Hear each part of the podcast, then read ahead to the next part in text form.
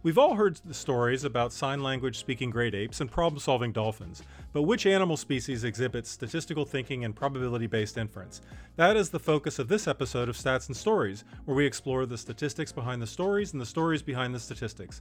I'm John Bailer. Stats and Stories is a production of Miami University's Departments of Statistics and Media Journalism and Film, as well as the American Statistical Association. Joining me is Richard Campbell, former chair of Miami's Media, Journalism, and Film Department. Rosemary Pennington is away today. Our guest on this episode is Amalia Bastos. Bastos is a PhD candidate at the University of Auckland who has been working with animals to see how evolutionary pressures have shaped the minds of different species. She recently co authored a paper describing experiments that demonstrate that a parrot, the New Zealand kea, is able to use data to make decisions. Amalia, thank you so much for being here today. Thank you. Amalia, what ma- motivated you to study statistical inference in animals? I mean, I think that I sort of study them in animals too, but they tend to be higher primates. Um, but that's exactly why, right? So we know that um, humans are very good at using probability, and we also know that apes are good at using probability. What we didn't know is that birds might be able to do the same thing. Um, but kea show behaviors that suggest that they are very intelligent. So we want to see if they might be able to do the same, um, the same sort of um, statistical thinking. And so this was the first time that it was applied to birds in the same way as it's been applied to humans. How did you How did you pick the kea? I only know kea as a Scrabble word, so I'm learning about. It's a good Scrabble word with K. So, but are other why not other parrots? Why I know parrots are smart generally, but why the kea? Um, I think parrots are smart generally. Um, the kea happen to be the only truly omniv- uh, truly omnivorous parrots, so they're the only ones that will eat meat and ah. sort of ah. hunt in some sense. So you probably know about them um, digging into the backs of sheep and eating the fat off the sheep's uh, no, back. So I've they never do heard that. that. That's what the kea are famous for in New Zealand. Okay. Um, and until the 70s, they were uh, mass like mass shot for it. So the farmers would kill them. They killed over 150,000 oh birds. Gosh. Um, oh wow! Yeah, because they they would attack so the sheep. Um, it's actually a minor that's like problem. a fox yeah. problem in this country, I think. Yes. yeah. Um, they don't do that much, but I mean, the farmers blew it out of proportion and killed a bunch of kea. Um, but you know, there's there's a hypothesis that um, there's a theory that the more omnivorous, uh, the more omnivorous species might be smarter than mm-hmm. um, specialists. So you know, there's there's some reason to believe that kea are particularly smart. Um, and another reason is that they live in large sort of groups. They have uh, fission fusion dynamics. So, you know, there might be 50 birds and they come and go as they please. So they know all these other individuals as well. And uh, yeah, the social brain hypothesis done by they suggest that um, intelligence evolves to keep up with this sort of uh, mm-hmm. uh, sort of complex social structure. So, so how do you know if if someone knows anything about statistical inference? How, how do you how do you even formulate the properties that that you investigate? Yeah, I mean the the fun thing is that with uh, humans you can just ask them, right? But with with animals you can't do that. Um, so quite a bit of design comes into this, and we actually based a lot of our studies on uh, what they've done with infants. So we know that pre-verbal infants uh, can do probability to some extent. Um, and so we sort of adapted what they've done with infants to the birds. And what we do there is uh, give them two options to pick from. So with infants, they usually do a time looking paradigm, which is they will look for longer when they're surprised. Oh! um, so uh, infants will look for longer events that surprise them.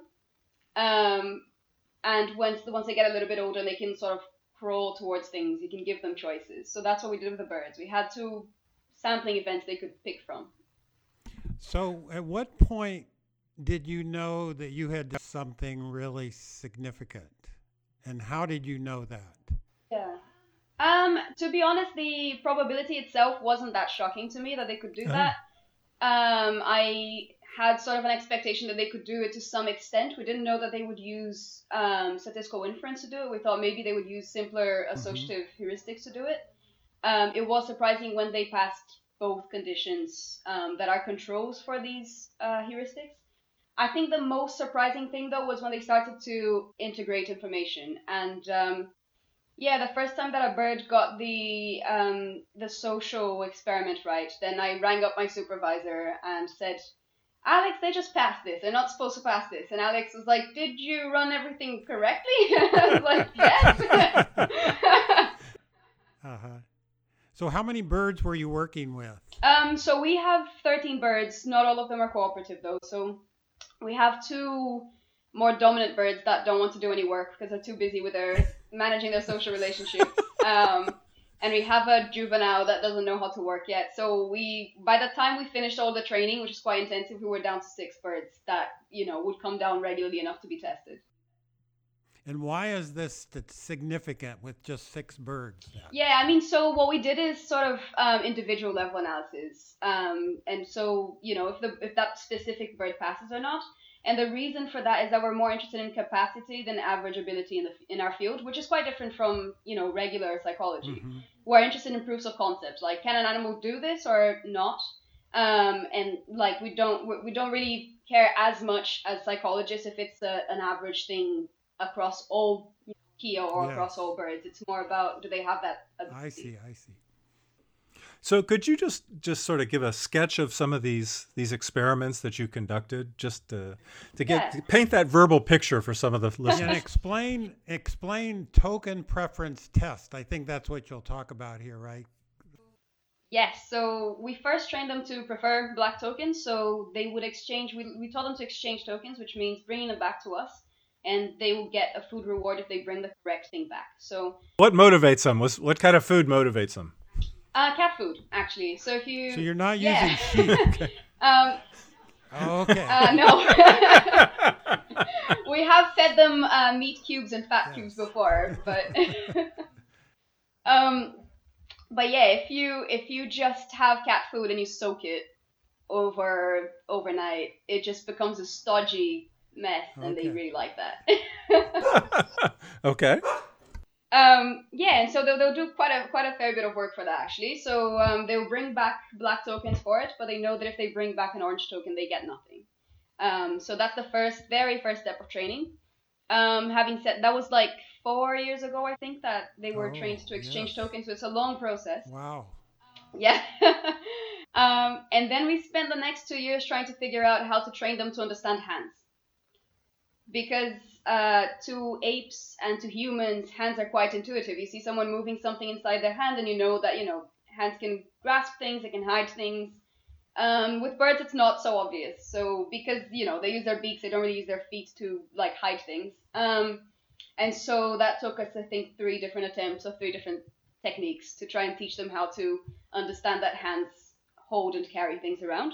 Once that was figured out, Wow. um, yeah, no, it's quite it's quite a long process. Um, but once they understood hands, they were really quite good at it. Um, and then we showed them sort of a setup where we have two jars on a wooden board, Mhm. and there's a plexiglass beh between us and the birds. And the only reason for the plexiglass is so they don't start making choices before we've presented both options, because they get very fidgety. Um, they're a bit like toddlers when you're working with them. Um, and so we'd sample from one jar with one hand, present a closed fist, and from the other jar with the other hand, present another closed fist, and then we could either present them in parallel, so just bring them up over the plexiglass, or cross them over. And so the birds could track whether, you know, was the, the hand had crossed over and was presented in parallel, and the reason for that is it wasn't weren't just picking the same side of the jar that they wanted. They weren't picking the jar, they were picking the sample. So that's the first step. Okay. and we should remind people too. There's a really cool video where you can watch this. So Oh, we'll, yeah, I mean, we we're have- definitely going to yeah. link this. yes, Yeah. we have to link it. Cool. You have um, there's also our video which explains it in more scientific terms, step by step. So if you guys want to link that too, that's a more. Uh, it's just me narrating through the steps as well. So Yeah, I, I was I thought that was that was amazing in and of itself, but but then the physical divider and the second step and and recognizing that some didn't count. I mean, essentially Yeah. discounting the things that were divided, and then the last bit where someone was was purposely sampling the black reward. I that that must have blown your mind when you saw that. yeah, it did. I mean, when when when they started picking the uh, bias sampler, I was that that's when I rang my supervisor because I didn't get it. that that is that is just so cool. I, I can't imagine what what would be what what's was that the most that was the most surprising aspect of all that you had done you kind you were saying that you sort yeah. of expected the other pieces to come in yeah i mean i expected the first experiment which is just can you use probability full stop? So i thought you know maybe they can do that. Um, the physical uh, constraints we were like oh okay well yeah maybe maybe you can. I mean you do you do figure out how to you know use uh, complex things in our experiments and you've dealt with a bunch of different physical things and you know in the in the wild there's some evidence that they might use tools so that's not mega surprising and then when they were actually reading cues from humans on whether humans are looking into a jar or not and whether humans might be biased or not that was that was very I, I think I, I read it in one of the the background pieces we had looked at that that you were wearing mirrored sunglasses for that. I yeah. you know because I when I first saw this I was I was thinking about was was it the uh, the, the story of Clever Hans the the horse that yeah. would count and it was that the story was ultimately that it was it was debunked because the the horse was picking up other cues. Yeah so the horse was attending to breathing patterns and posture and stuff like that. Um, so what we had i i actually couldn't test um, for much of the experiment. We had blind testers so basically volunteers um, who were doing their honors thesis or they were visiting students and then they would they would conduct the tests i could train but i couldn't I couldn't test because I knew what to expect. Uh, so you were that's that's awesome. So you were you were definitely definitely controlling for some of these uh, other other kind of yeah exactly cues that you might be giving. Yeah, I mean, I would I I unblinded them at the end, and they were very surprised by what the birds did. But they actually at the time when the birds did it, they had no idea what was going on, so um, they weren't as surprised as I was. I was just quietly trying to you know keep my enthusiasm down so they wouldn't pick up on the birds are doing something interesting. How did uh, I noticed I read the piece in Forbes and in The Guardian. So, what's the process of getting those sort of general publications interested in this study? How did that happen? Um, they actually contacted me, so it's a good question. Um, the university put out a press release, and Nature Comms put out a press release, and then people started emailing me, and there was three or four days when most of what I did yes. was talking to the media. so um, yeah, there was a lot of trying to be in at the key because we were still working with the kea then. So I was going into the aviary, helping the volunteers, teaching the students, and then going, okay, I'm just gonna nip to the back of the aviary for a second. I need to take a phone call, and then I was just um, trying to juggle the two things. But yeah, they they mostly contacted me. And how did what did you think about their coverage, your their initial coverage? One of the things we ask guests a lot is what are journalists doing well and what they what can they do better? How did they represent your work? I think they did quite well. I mean, the Guardian one is really good. Um, I think it's quite a difficult experiment to explain because it's three steps. Yeah. And you know, there's quite a lot of uh, intricacy involved. But I think most journalists did actually really well. I think some of them got slightly caught up on the detail, but they, they did a really good job. Yeah, I, I was going to ask the very same question, Richard. That's a. I, I thought it, what from reading through it, I thought that they they seemed to cover the scientific paper pretty well. Yeah. I mean, it, it, seems like they captured the essence of it, and I, I think they, they loved having those pictures to yeah. be able to include the, yeah, the, the, the the two conditions that were being selected. I had some trouble with the with the pictures originally because um, the Nature Communications editor came back to me and said, "Do you have any pictures of the kea and can you sign a release?" And I was like, I do have pictures, but I can't sign a release for every single one of them because there are over 50. So you can go through the folder and pick what you think is good. So I just sent them a batch of photos to pick from and signed one release for all of them. Well, that's that's that is awesome. I, I uh, do, do you think that this is going to be that you would see this in other bird species?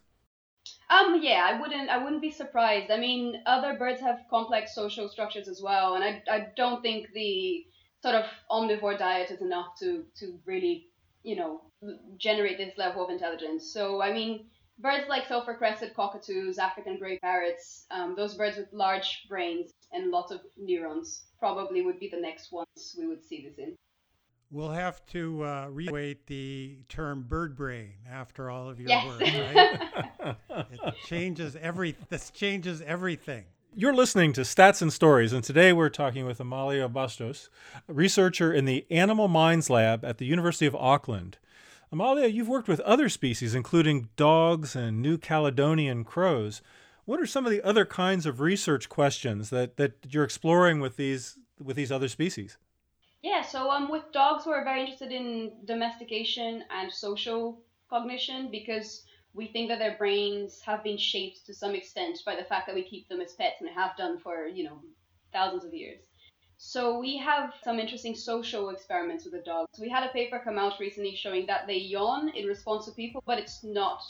Um, yeah, um, but it's not uh, sort of emotional contagion. It's not empathy in any way. So we don't we don't know exactly why they yawn, but we've basically shown that uh, yawning is not an empathetic response, which a lot of psychologists had assumed that it was.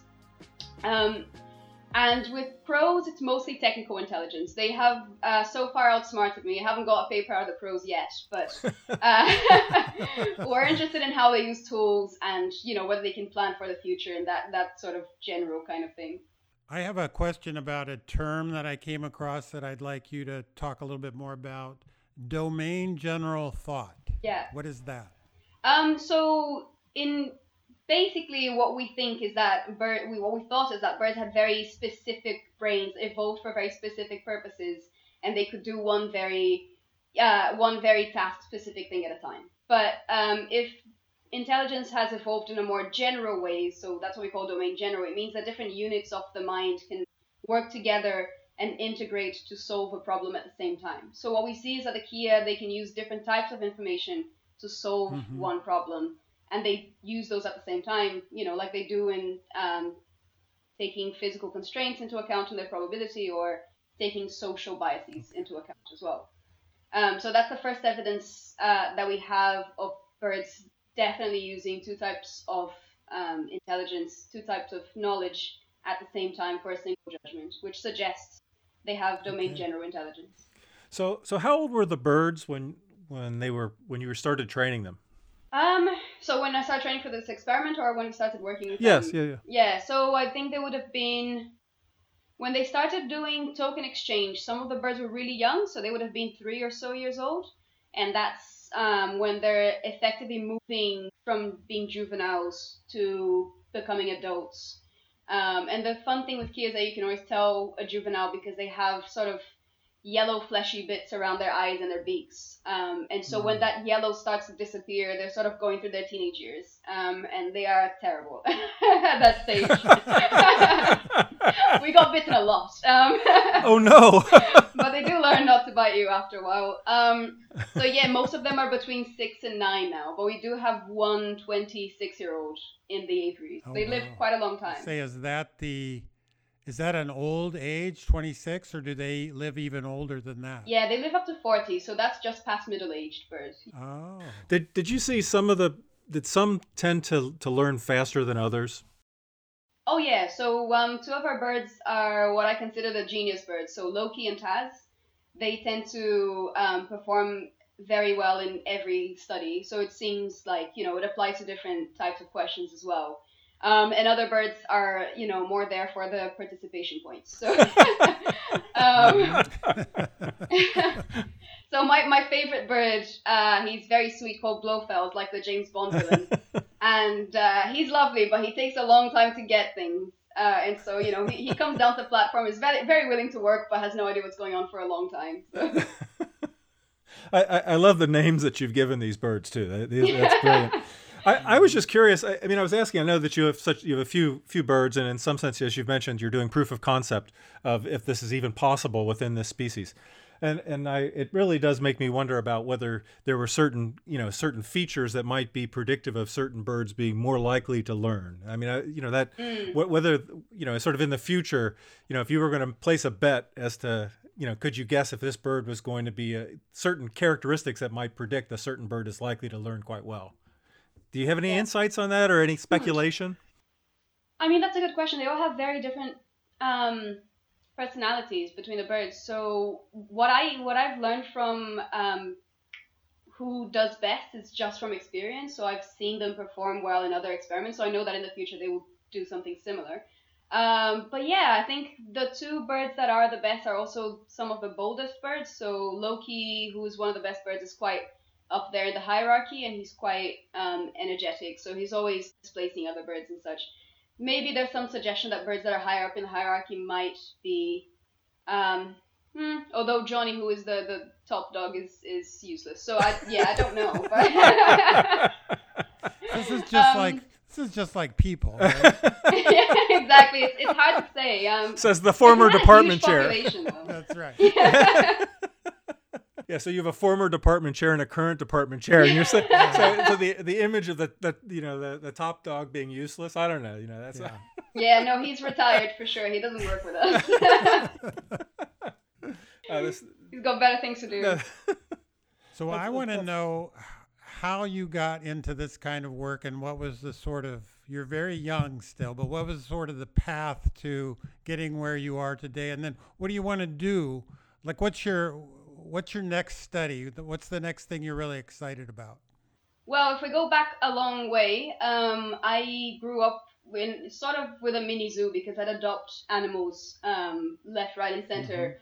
Um, sometimes without my parents' permission. So one day I asked, I just rocked up with three massive tortoises to the house, um, who were delivered in a van. So just so you get an idea of how big these things were.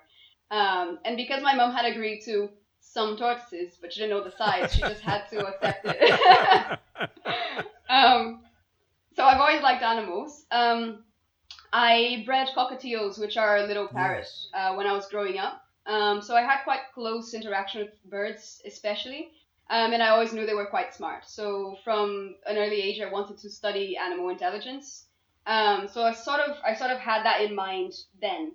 Um, so I went to Oxford to study biology, and there I was mentored by Alex Kacelnik, who is a big name in the field Mm. um, and worked with cockatiels. I'm sorry, cockatoos at the Vienna lab. So yeah, got a grant to go study in Austria for a couple of months and worked with the birds, and that sort of solidified that that that's the kind of thing that I that I really enjoy. So yeah, when I found a PhD to study with uh, to study kea, I was I was on it. You're very good. Very good. So what do you want to what do you what are you excited about next? Um, sorry, yes, I forgot the second part of the question. Um, so we're interested in how we can integrate this with sort of um, artificial intelligence next. We have, yeah, we have some ideas about how we might collaborate with um, a couple of artificial intelligence scientists because so far um, the artificial general intelligence systems have been based on sort of human neuromechanisms, but because birds have simpler in a way Mhm. they have simpler brains, then this might also provide inspiration for systems that can do artificial general intelligence. So that would be the next big step to, but you know, that could be years and years and years. Um, on a more short term, um, on a more short term basis, um, we want to test uh, if kea can integrate sort of three types of information at the same time. So if they can do physical, social, and probability, we want to see how far they can they can take the, Mhm. the ability. Very good. Now, is this what you call? There was another term, pro-social behavior. How does an animal manifest that, or do they? So we, yeah, pro-social behavior is sort of like when an animal Yes. helps another one with no evidence of like self-interest in that sense. So we have a paper on kea showing that they might be uh, able to act pro-socially, but our evidence isn't quite there yet. There's a really good study that came out, I think last year, um, showing that African gray parrots Oh. are pro-social, and what they do is they will sort of hand over a token to another bird because they can't exchange it for food themselves. So they will pass it through a plexiglass Mhm. wall, like a hole in a wall, to the other bird when they themselves can't exchange. Um, Very interesting. Now, didn't you you told a, a story in part of a of, of one of the kind of the lower hierarchy birds kind of sneaking up to slip you a to slip you a token for reward? yeah. What- what- so t- can you So- can you describe what happened there and what how you interpret that? Yeah, so um, what happened is we were sort of teaching them in a group setting to exchange tokens, and what that means is we throw a bunch of black and orange tokens onto the floor, and we have the bird sort of go get them and run back to us. It's like playing fetch with a dog, really. Um, but you know, some birds are more dominant to others, so they will bully others out of their black tokens and exchange it with us. And one of the birds called Neo, um, he is uh, less less than dominant bird. He's uh, towards the end of the um, hierarchy and he had a black token but instead of coming round to my to the front of me where he could see where i could see him but he and he could exchange tokens but other birds could see him as well he perched on a rail behind me and poked me with a token on the back and that's uh, sort of the first real sign of intelligence that i saw in these birds because it was early on in my time working with them and what it seemed to me is that he was aware that i couldn't see him And so not only was he avoiding the subordinate birds, but indicating to me in another uh, sort of you know way in a in a tact, like touch through touch rather than through visual cues that he was ready to exchange the token. So that was quite surprising.